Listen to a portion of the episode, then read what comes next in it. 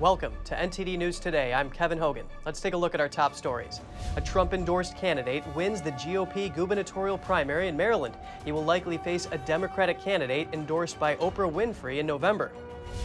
Billionaire George Soros donates megabucks to Democrat Beto O'Rourke to help him try to unseat Texas Republican Governor Greg Abbott.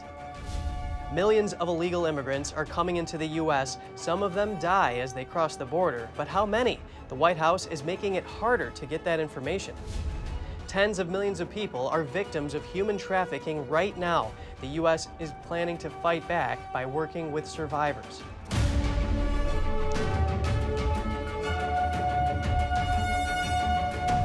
Dan Cox, who was endorsed by former President Trump, cruises to a surprisingly easy victory in Maryland's GOP gubernatorial primary.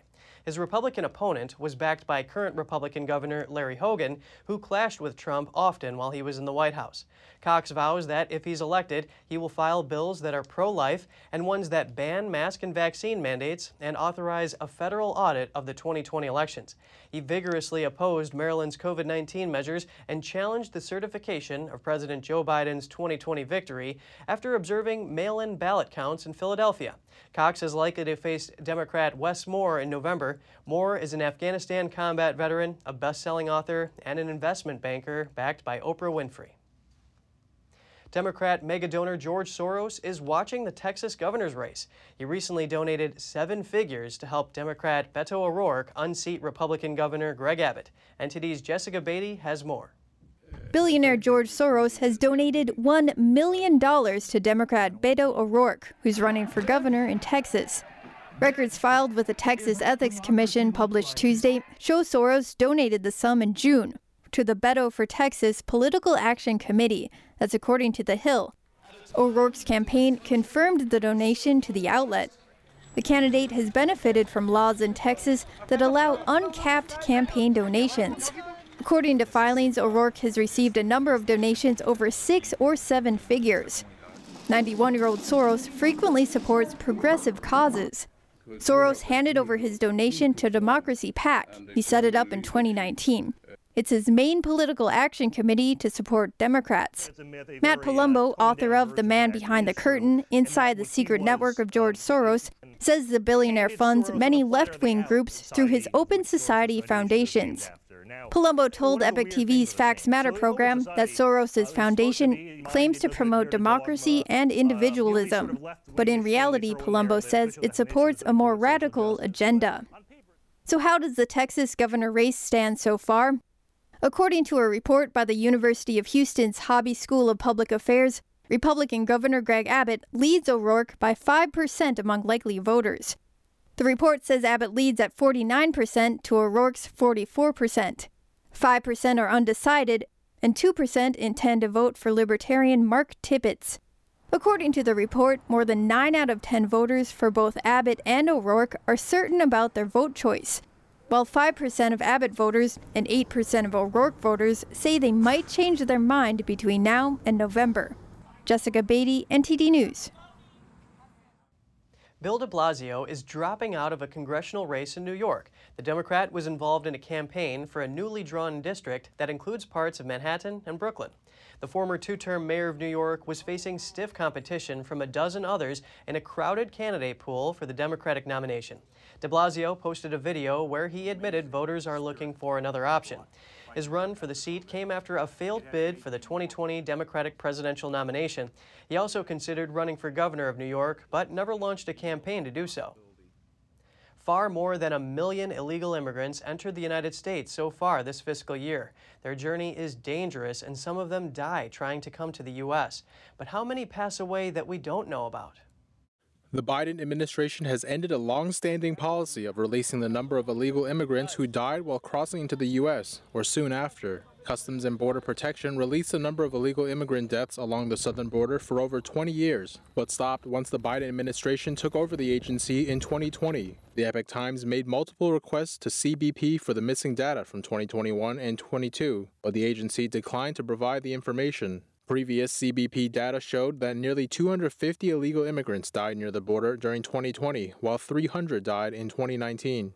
According to unpublished CBP data obtained by The Epoch Times, this June alone, over 110 illegal immigrants died while crossing to the country or soon after. That number does not include the 53 who died in a tractor-trailer unit outside of San Antonio. So far, 1.7 million illegal immigrants crossed the southern border into the U.S. this fiscal year. It's important to note that CBP data doesn't include all migrant deaths. The bodies discovered by sheriffs, ranchers, hunters, and others are not included in CBP's number. Some illegal immigrants, for example, evade law enforcement at the border and walk north on ranchland for dozens of miles to evade border patrol checkpoints. Those who die while trying so are often not found by CBP, and this is not included in their data. Meanwhile, some Border Patrol agents are blaming the Biden administration for making their work harder. 4 agents were falsely accused of whipping illegal immigrants while on horseback last year. The claim was repeated by President Biden and the media, but an internal investigation found that the agents didn't whip any migrants. The agents were still punished for yelling at the illegal aliens to stop and using the wrong radio frequency for communicating with the patrol station.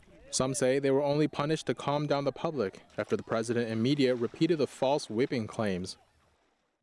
Nearly $3.7 million worth of drugs were found Monday hidden in a car in California. U.S. Customs and Border Patrol agents inspected the vehicle after an alert from a Border Patrol dog. Check out this photo of the canine surrounded by bundles of fentanyl pills found in the spare tire and gas tank. Agents stopped the car about 10 miles from the U.S.-Mexico border. The driver was arrested and turned over to the Drug Enforcement Agency along with more than 200 pounds of fentanyl. 25 million people are victims of human trafficking right now. The United States is planning to fight back against this violation of basic human rights. The United States is committed to fighting it because trafficking destabilizes societies, it undermines economies, it harms workers, it enriches those who exploit them, it undercuts legitimate business, and most fundamentally, because it is so profoundly wrong. Secretary Blinken released the 2022 Trafficking in Persons report that says 25 million people are currently victims of human trafficking. This year's report includes accounts for 188 countries and territories, including the United States. The report evaluates government efforts around the world to combat human trafficking. 18 countries were found to either have a state-sponsored policy of trafficking or didn't make significant efforts to combat trafficking. Blinken says that partnering with survivors of human trafficking is a major tool in the fight against it. House Speaker Nancy Pelosi says as early as next week, the House will vote on the Senate's bill to boost semiconductor chip production in the U.S. The CHIPS Act for America is expected to pass the Senate as soon as this week. The bipartisan bill would offer about $52 billion in subsidies to give companies an incentive to boost domestic chip production. The bill is a slimmed-down version of the $250 billion one the Senate passed last year, but the House never took up. A global chip shortage over the past 2 years has impacted automakers, consumer tech and mobile phone companies, and defense system makers. The bill aims to address the chip shortage, lower costs to consumers, make the U.S. more competitive, and improve national security by making the U.S. less dependent on China. The Senate has confirmed the nomination of South Carolina jurist Michelle Childs to sit on the U.S. Court of Appeals for the D.C. Circuit. Childs was recently under consideration for a slot on the U.S. Supreme Court. Senators, including some Republicans, voted 64-34 to approve her nomination. The Senate Judiciary Committee voted 17-5 earlier this year to advance her nomination. Childs has been a federal judge on South Carolina's district court for more than a decade. She was on a short list of candidates President Biden was considering for the Supreme Court spot that Ketanji Brown Jackson filled. Childs' supporters also included Republican Senator Lindsey Graham. He said he was certain that Childs would have been a reliable vote for the liberal bloc of the court, but he applauded her, quote, open mind and balance that all Americans are looking for. And coming up, Spanish radio hosts are jumping ship after a Soros-backed group bought the company they worked for. We hear from their new boss on why they switched. Stay tuned for more in just a minute.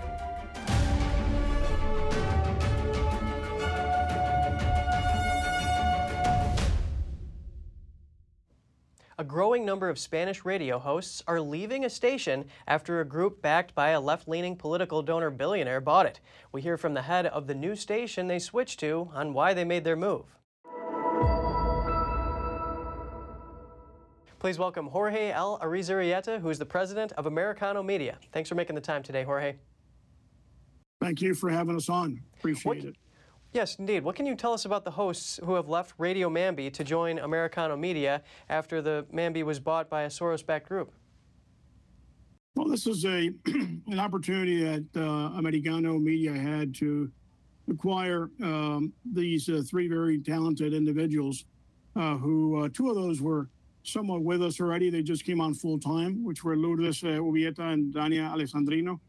And then we were able to bring on Nelson Rubio, who is a very, very, very popular radio host show here in Miami, Florida. So it was an opportunity, really, because these three individuals were not interested in remaining to be a part of this network if it was going to be owned by George Soros. It's more of an ideological matter. They were not interested in that opportunity. So it gave us an opportunity to have them come on over. So now, Jorge, you said that the issue centers around ideology. Can you explain some of the specifics about their concerns? So at the end of the day, it was very well known and documented that the George Soros group was acquiring these 18 stations with a mission. And one of the clear missions was to silence Radio Mambi, which is a very long-standing icon in this community.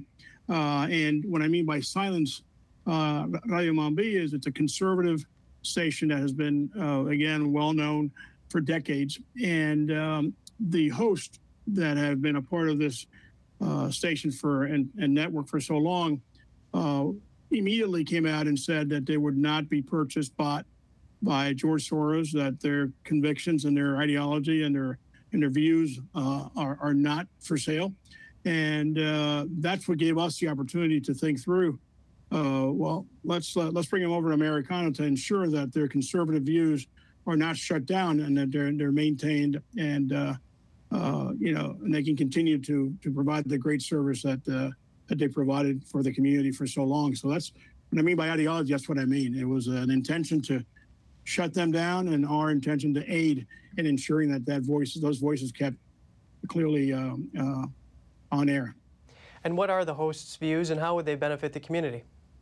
So the hosts' views are again, think of it as a conservative ideology when it comes to domestic and foreign policy, and they have long been identified with the causes of, as you can imagine, a free Cuba. You know, they're a strong opposition to the regimes in Nicaragua and the regimes specifically in Venezuela. So those are the views I'm referring to that they will maintain here, because our mission here at Americano is obviously a conservative point of view as it relates to both domestic and foreign policies. Jorge L. Arizurieta, president of Americano Media, thank you so much for your time today. Thank you. A transgender inmate who impregnated two women in an all-female New Jersey prison has been transferred to a new facility. The 27-year-old is now at a male state prison. Demi Minor was moved from Edna Mahan Correctional Facility for Women to Garden State Youth Correctional Facility. Originally named Demetrius, Minor began transitioning after entering the prison system. Minor is serving a 30-year sentence for aggravated manslaughter and carjacking after stabbing the man who used to be his foster father to death.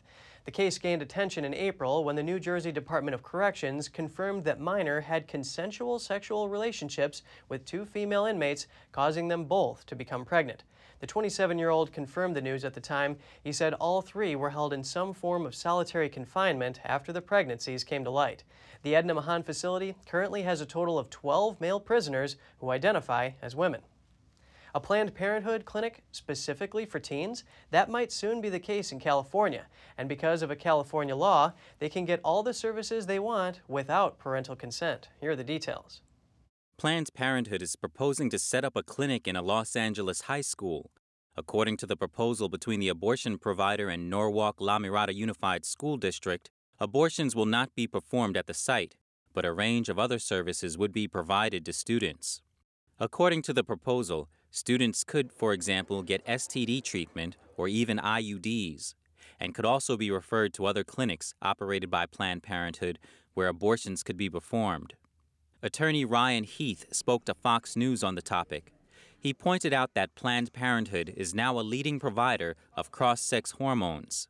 According to Heath, there's nothing in the contract that would prevent Planned Parenthood from giving out those hormones. He went as far as to say that the district is trying to create transgender conversion camps. Under California law, all these services can be provided to minors without parental consent. The school district was scheduled to discuss the proposal on Monday until these protesters showed up. The footage you're seeing here was posted on Twitter by VPS Reports.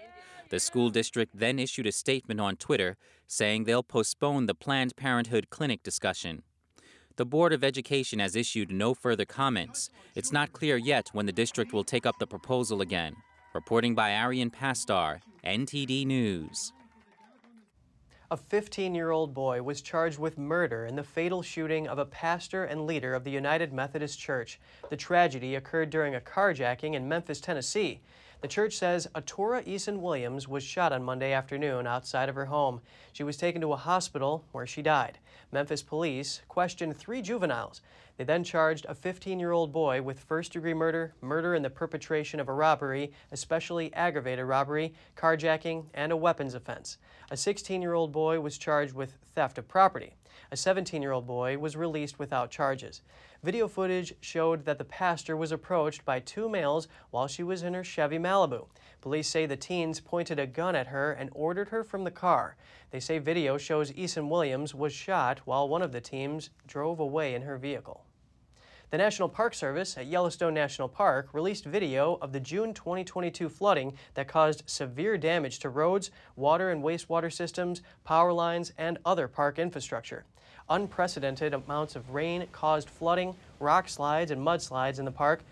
The south and north loops of the park opened to the public in less than 3 weeks. The park also reopened approximately 93% of paved roads and 88% of Yellowstone's backcountry. Visitors to the park can stay informed about what is open and closed by visiting the park website and social media pages for updates. Apple has agreed to pay $50 million to settle a class action lawsuit over defective keyboards. The lawsuit centers on the Butterfly keyboards on MacBook laptops. According to the complaint, the keyboard has sticky and unresponsive keys, and a tiny amount of dust or debris would make it difficult to type. Customers claim that Apple was aware of but concealed the fact that the keyboards were prone to failure. Customers say the replacement keyboards provided by the company are equally problematic.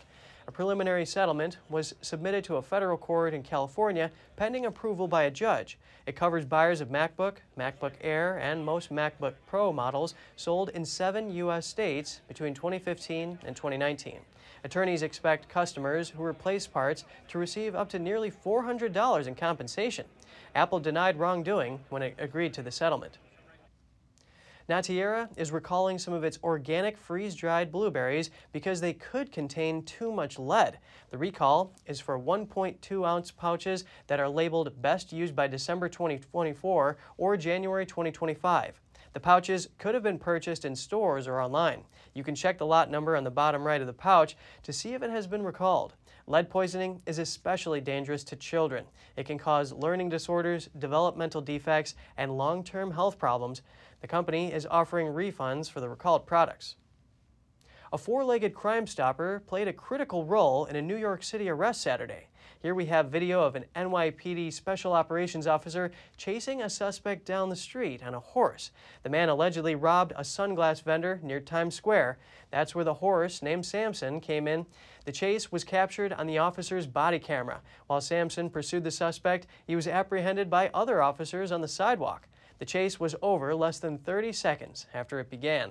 The 34-year-old man is facing charges including robbery and possession of a weapon. He's set to appear in court Friday. The Navy's Blue Angels Flying Squadron has selected 6 new officers to join the team. They'll participate in the 2023 air show season. The new team members are replacing members who are leaving. The squadron is welcoming 2 F/A-18 Super Hornet pilots and a C-130J Super Hercules pilot. Also hired are an aviation maintenance officer, a flight surgeon, and an events coordinator. Also new to the team for 2023 is demonstration pilot Amanda Lee. The commanding officer and flight leader of the Blue Angels said there were an overwhelming number of applicants to the team this year. Each year, the selected finalists interview at the team's base in Pensacola, Florida, during the Pensacola Beach Air Show. This year's air show took place July 6th to the 9th. The new members will receive 5 months of rigorous training before the show season starts. And if you have any news tips or feedback for the show, don't hesitate to email us at news.today@ntd.com.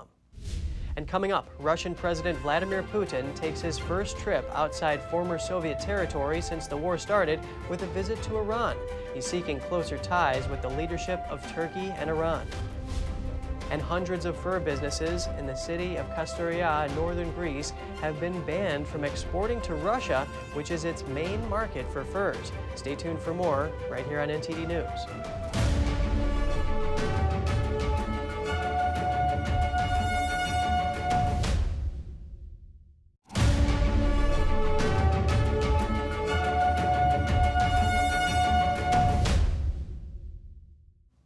Russian President Vladimir Putin met Tuesday with Iranian leader Ayatollah Ali Khamenei and Turkish President Tayyip Erdogan in Tehran. Putin is stressing closer ties with the two leaders in the face of Western pressure over the war in Ukraine. It's Putin's first trip outside the former Soviet Union since Moscow's invasion of Ukraine. He had a face-to-face meeting with Turkey's leader to discuss Ukraine's Black Sea grain exports and the conflict in northern Syria. Putin's trip sends a strong message to the West about Moscow's plans for closer strategic ties with Iran, China, and India in the face of Western sanctions. His trip comes just days after President Biden visited Israel and Saudi Arabia.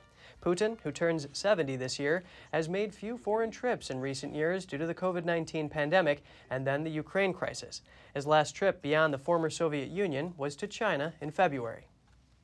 Sanctions against Russia have left hundreds of fur businesses in the city of Kastoria in northern Greece unable to export to Russia, which is its main market for furs.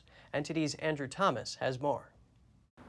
For decades, Antonis Desios' fur garment business supplied wealthy Russian buyers. In March, European Union sanctions against Russia shut down the business. With no domestic market, he sent his 23 employees home. Our warehouses are full of fur pelts. We made purchases in 2021 for our 2022 collection, but they are all unsold. They are sitting in the warehouses. We are desperate. We don't know what to do. He says this coat made from Russian sable cost $30,000 to produce. He urged the EU to exempt the industry from sanctions. We have been in this profession for 40 years. We are hurting. They must help us. They must lift the embargo. They must set us free, or they can come take them and sell them themselves. Kastoria is the heartland of a centuries-old fur industry in Greece. Since the mid-1990s, the business model has been focused on wealthy Russian buyers. The sanctions also banned shops from selling to Russian tourists in Greece. Furrier Christos Papadopoulos has been in the business for 67 years. He stands in his silent workshop, where the rows of machines now sit idle. Large fans blow cold air to preserve stacks of fur pelts. You would come in here and there was so much noise from all the sewing machines working away, and all the people working in here. And now you see it yourselves. I don't have to say anything. One of Papadopoulos' employees, who's been working with him for 24 years, has been sewing garments since she was 15 years old.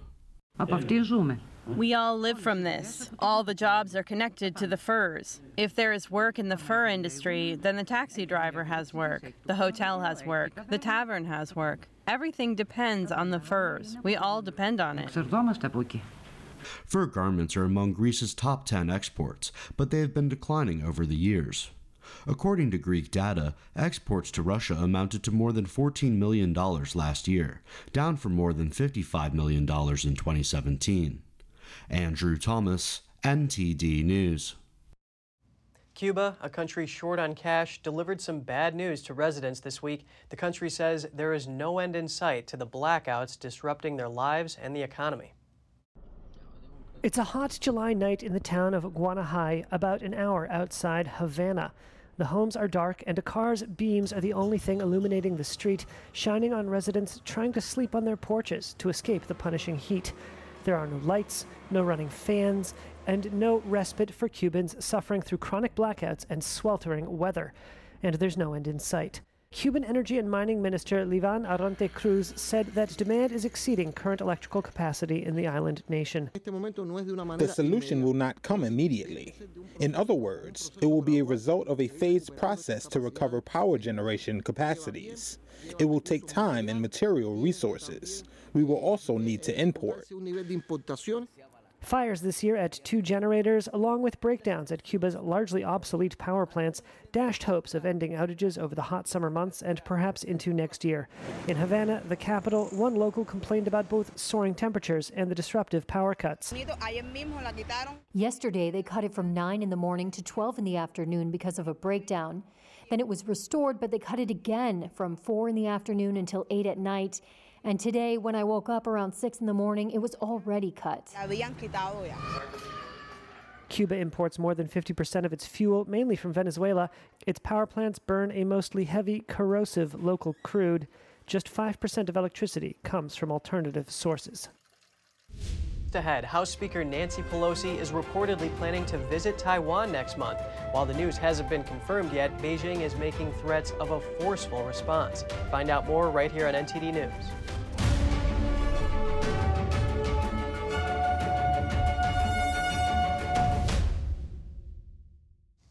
China is asking the UN human rights chief to cover up reports of human rights abuses in Xinjiang.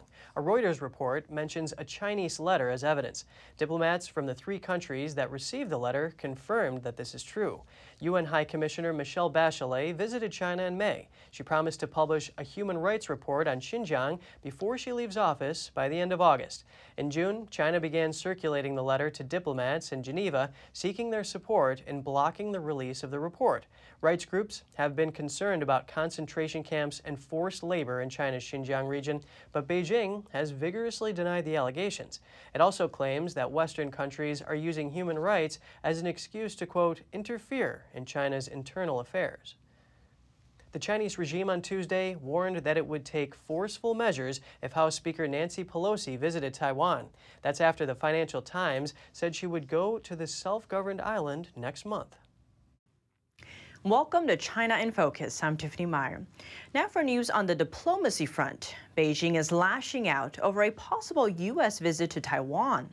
Chinese officials say they will use resolute and strong measures should House Speaker Nancy Pelosi visit the island.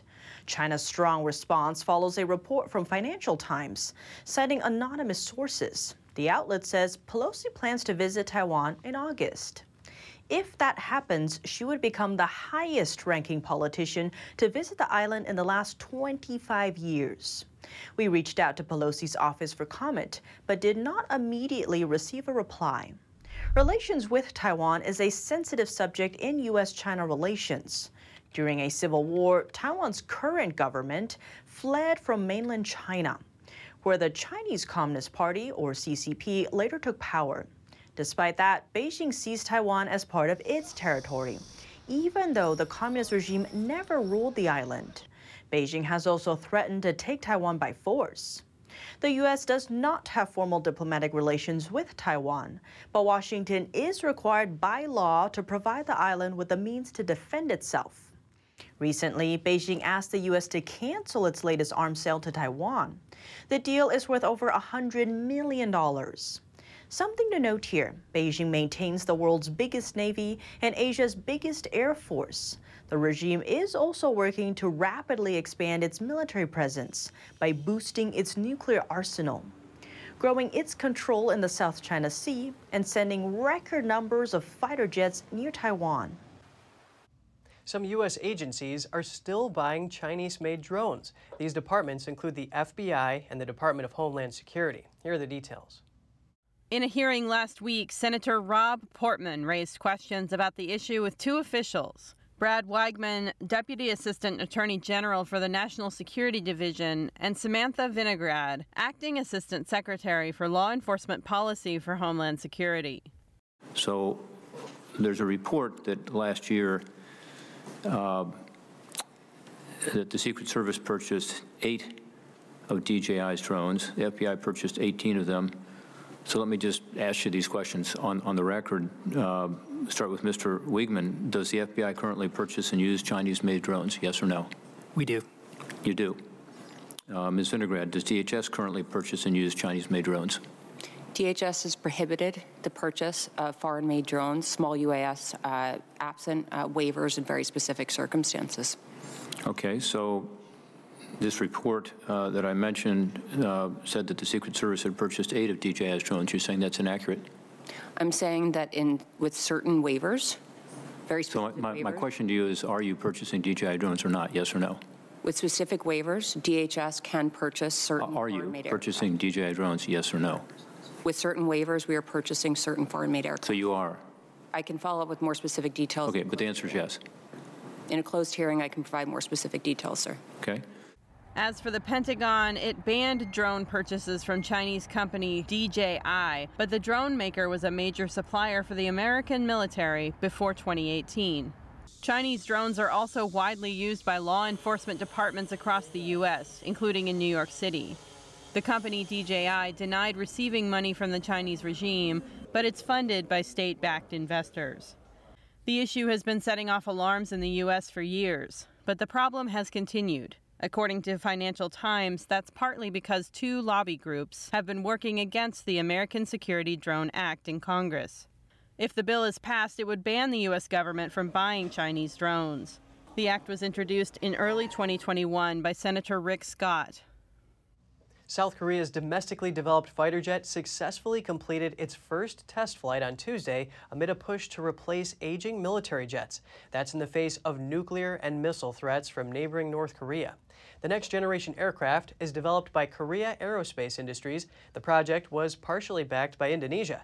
It's designed to be a cheaper, less stealthy alternative to the U.S.-built F-35, on which South Korea relies. The country says a prototype of the jet dubbed KF-21 took off from an Air Force base in a southeastern city and flew for about 30 minutes.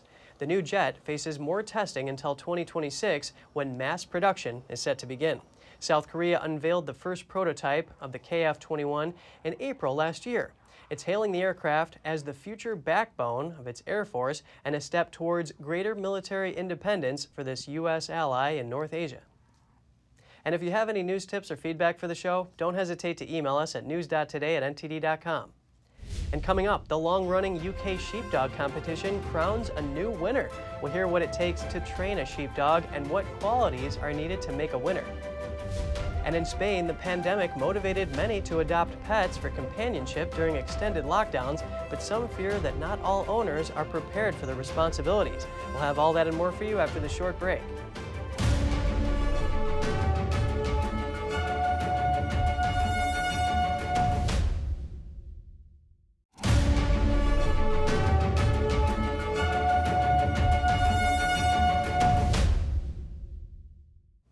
Passengers aboard a train between Paris and Brussels complained that they were stuck for hours in the heat on Tuesday. Vincent Bren, who was on board, posted a video to his social media account showing fellow passengers trying to open the door. He told Reuters the train was stuck for 4 hours near St. Denis, just outside Paris. Local media reported that the delay was due to a malfunction on the train and that the air conditioning was not working during the unforeseen stop. Farmers in drought-hit France are worrying that crop yields will fall by 50% this year. In Alpes du Haut-Provence, the sunflowers are dry and large areas of lavender are dying. This 120-acre farm 75 miles east of Marseille, France, grows sunflowers and food for livestock. Florian Jean is a sixth-generation owner. He says this year's harvest is looking bleak, with almost half the usual yield set to be lost. Sunflowers are affected because it is a plant which is sown in spring, and so their raising and sowing have been difficult.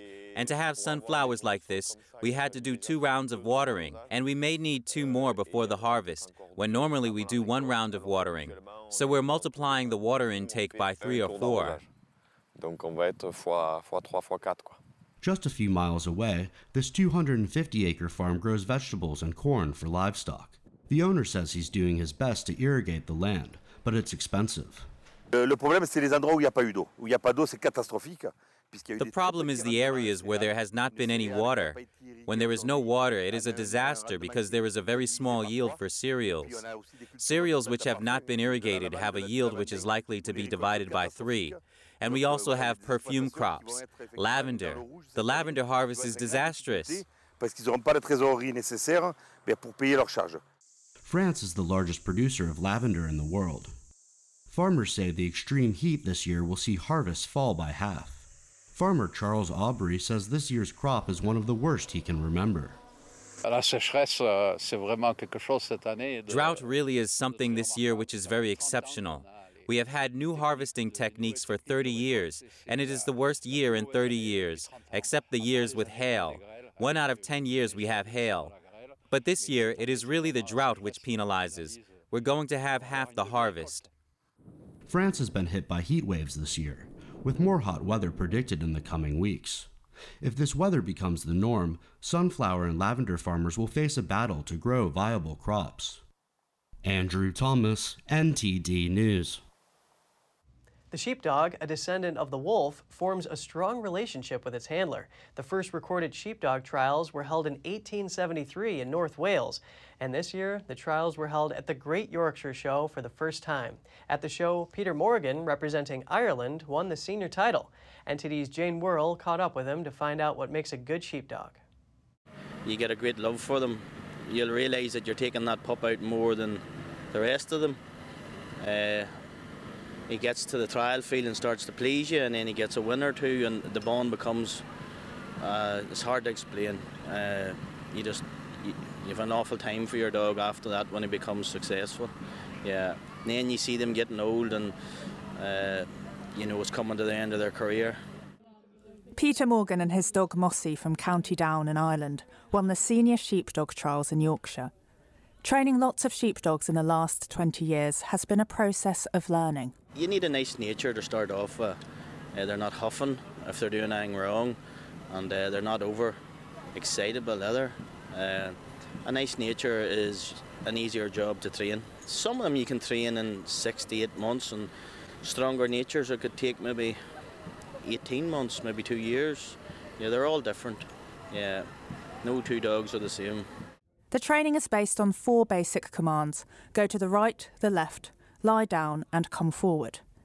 The chair of the International Sheepdog Society says a good sheepdog needs to exert dominance over the sheep without being aggressive. The dog naturally, when it's young, it wants to round up the sheep and bring them, again, we're going back to the wolf ancestry, it wants to round up the sheep, bring them towards you, and with the pack mentality of the wolf, it then wants to single out the weakest one and kill it.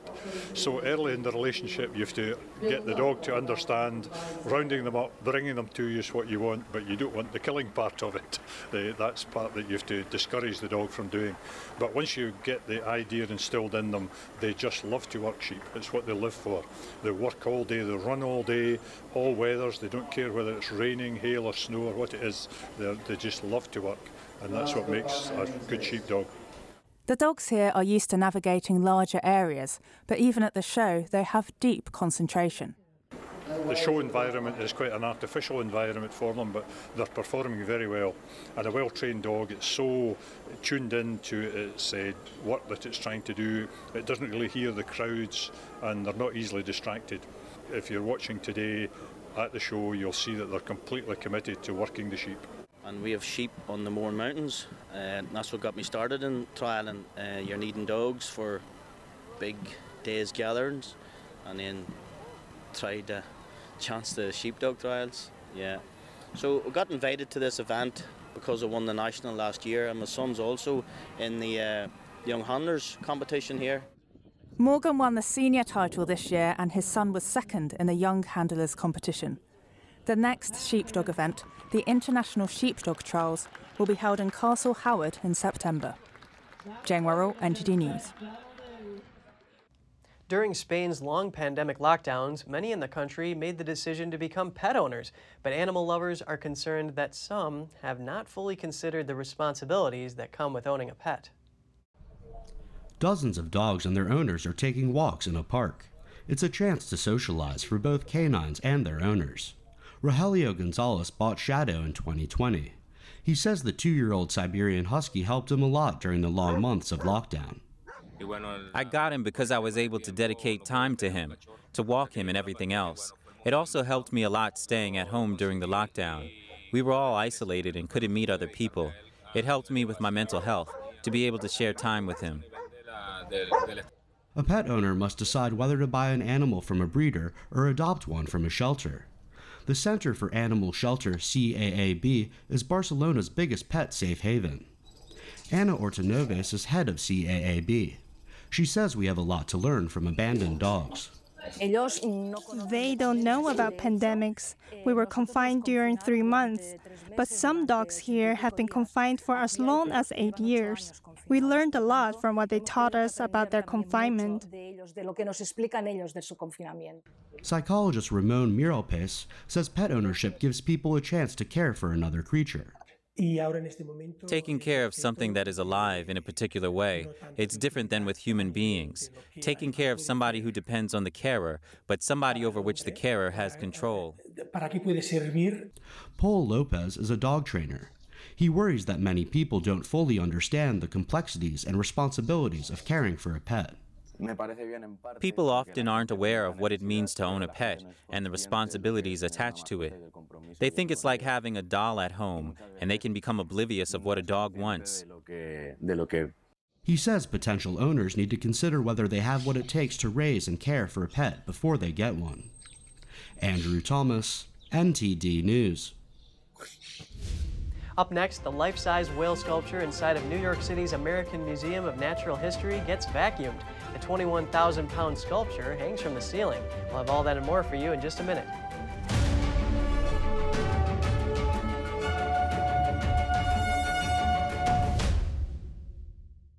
The iconic blue whale at New York City's American Museum of Natural History is undergoing a cleaning. The life-size whale statue undergoes some form of cleaning every few months.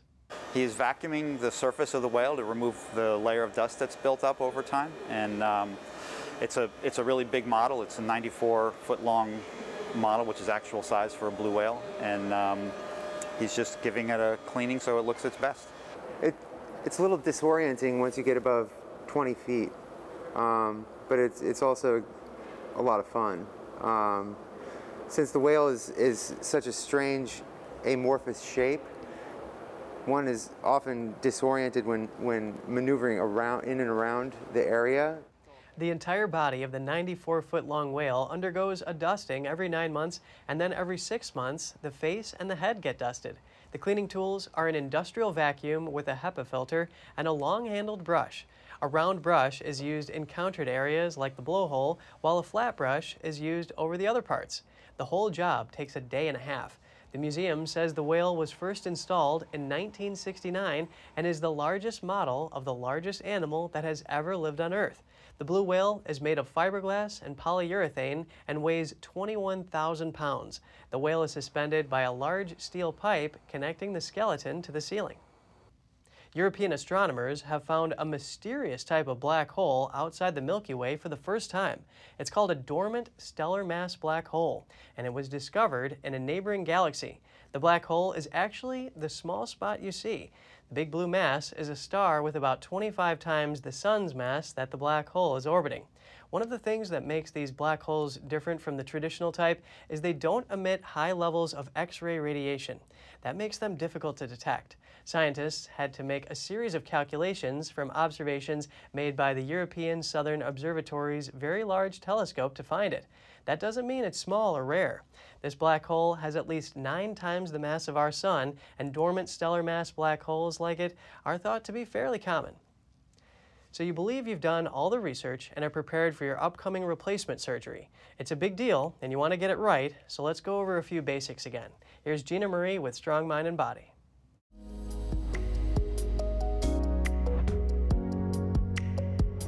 Are you listed among the 1 million Americans to have a total hip or knee replacement surgery this year? If so, Dr. Matthew Abdel suggests a few lifestyle changes in that pre-surgery phase. Of course, you've been in pain for a long time and you'll want to get this operation right. So hopefully with a few tips, it will benefit your overall health. Losing weight safely through diet and exercise needs to be your first priority. The body mass index, that's your body's weight to height ratio, has a target. Dr. Abdel says it should be less than 40. He specializes in knee replacements at the Mayo Clinic in Minnesota. He says that if you can reach 25 to 30, that's even better. Weight loss of say 20 pounds is not the only thing to concentrate on. Dr. Abdel has more tips. At least 6 weeks prior, stop using all nicotine products, including chewing tobacco and cigars. After surgery, do not go back to these products. Also, be sure to get your surgeon's advice about pain relief during this time. If you are a diabetic, it's important to have it under adequate control. So this means your hemoglobin blood test should be less than 7.5. Attention to blood sugar is paramount around the time of your surgery too. Getting back to weight loss, it's troublesome for many, so some patients attempt bariatric surgery first. That's a gastric bypass or weight loss treatment before their joint replacement. Dr. Abdel and his colleagues saw more complications with bariatric intervention. His research team found these patients had more infection and instability. They think this might be due to a lack of exercise and other serious health problems. Diabetes and heart disease affect any post-surgery recovery. Healthy patients choosing only the replacement surgery had better outcomes. All the very best, and may you have a new lease on life. An Indian diamond company has won a glittering Guinness World Record title. That's for the most diamonds set in one single ring. The company, known as SWA, designed the ring in the shape of a pink oyster mushroom. It consists of 41 unique mushroom petals. Over 24,000 natural diamonds are set on each side of the petals. The shape is supported by a circular band and partially set with diamonds. The company describes the process of designing the one-of-a-kind ring. The first step was to create a prototype of the ring using a plastic mold. Then it was recreated digitally, a process that took the team 3 months. The mold was made by 3D printing and finally filled with liquid gold. The ring was created to raise the brand's profile. The company explains that the mushroom shape represents immortality and longevity. The ring was thus named Ami, meaning immortality in Sanskrit. It's worth about $95,000. And the persecution of Falun Gong or Falun Dafa, a spiritual meditation practice, is ongoing in China. Today marks the 23rd year of the persecution by the Chinese Communist Party. Falun Gong adherents from around the United States will gather on July 21st at the nation's capital to remember the persecution and raise awareness of it. Beginning at 12 p.m. Eastern Time, Epic TV and NTD will live stream this event, which starts with a rally to end the persecution, followed by a parade down the Washington National Mall. Thank you so much for joining our show today. We're going to put our email address on screen. We'd love to hear from you. For podcasters, that's news.today@ntd.com. Until next time, Kevin Hogan, NTD News, New York City.